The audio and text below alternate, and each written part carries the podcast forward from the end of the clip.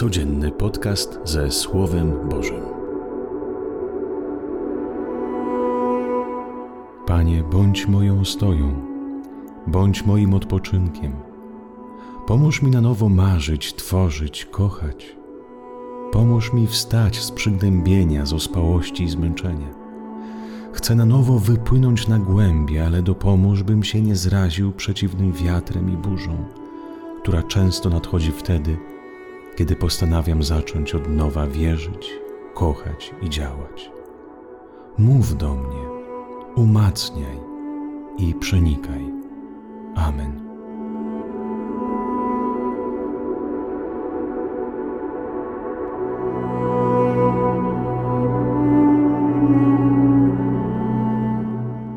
Z Ewangelii według świętego Łukasza.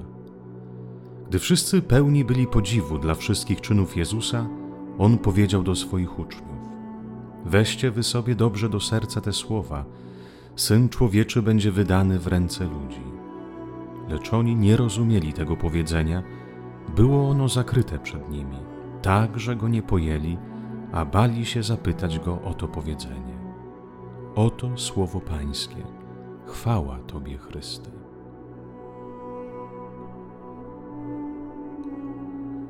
Weźcie sobie dobrze do serca, że Syn Człowieczy będzie wydany w ręce ludzi. Kolejny raz przestrzega Jezus swoich uczniów, by nie szli za Nim tylko po to, by spełnić swoje chore ambicje.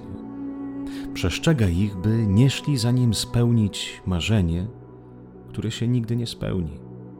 Marzenie o życiu idealistycznym, o życiu, które nie będzie wymagało od nich poświęcenia, trudu, zmagań ze sobą, z przeróżnymi trudnościami, z drugim człowiekiem.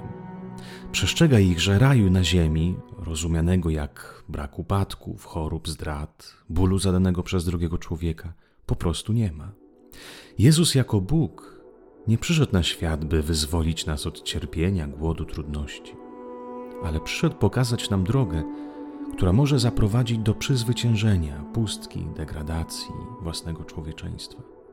Pokazał nam drogę, która może zaprowadzić nas do tworzenia pokoju, relacji z drugim człowiekiem.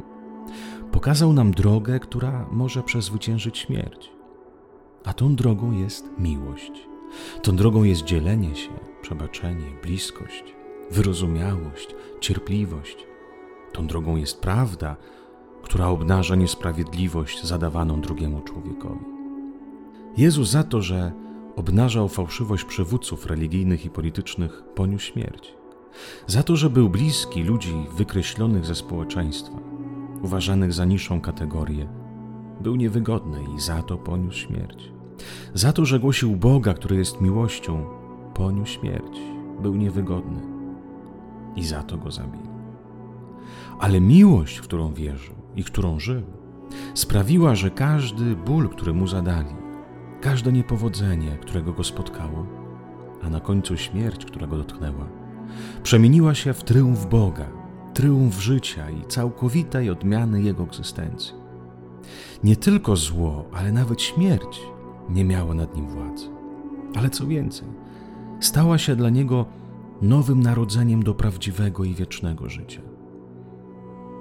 Nie jestem chrześcijaninem, bo boję się piekła. Nie idę za Panem, bo obiecuje mi życie bez troski. Nie żyję Ewangelią, bo nie wiem, jestem jakimś nieudacznikiem i nie mam już żadnych innych opcji. Idę za Chrystusem.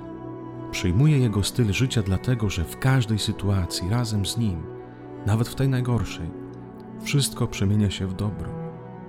Pragnę kochać tak jak On, bo tylko miłość sprawia, że się spełniam i rozwijam się jako człowiek.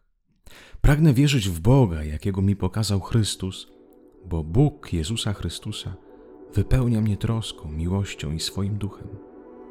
Pragnę i za Chrystusem, bo ani śmierć, ani cokolwiek innego nie jest w stanie zabrać mi mocy życie. Jezu, jeszcze raz wybieram Ciebie w takiej sytuacji, jakiej jestem, bo w Tobie jest moje spełnienie. Życzę Wam wszystkim miłego i owocnego dnia.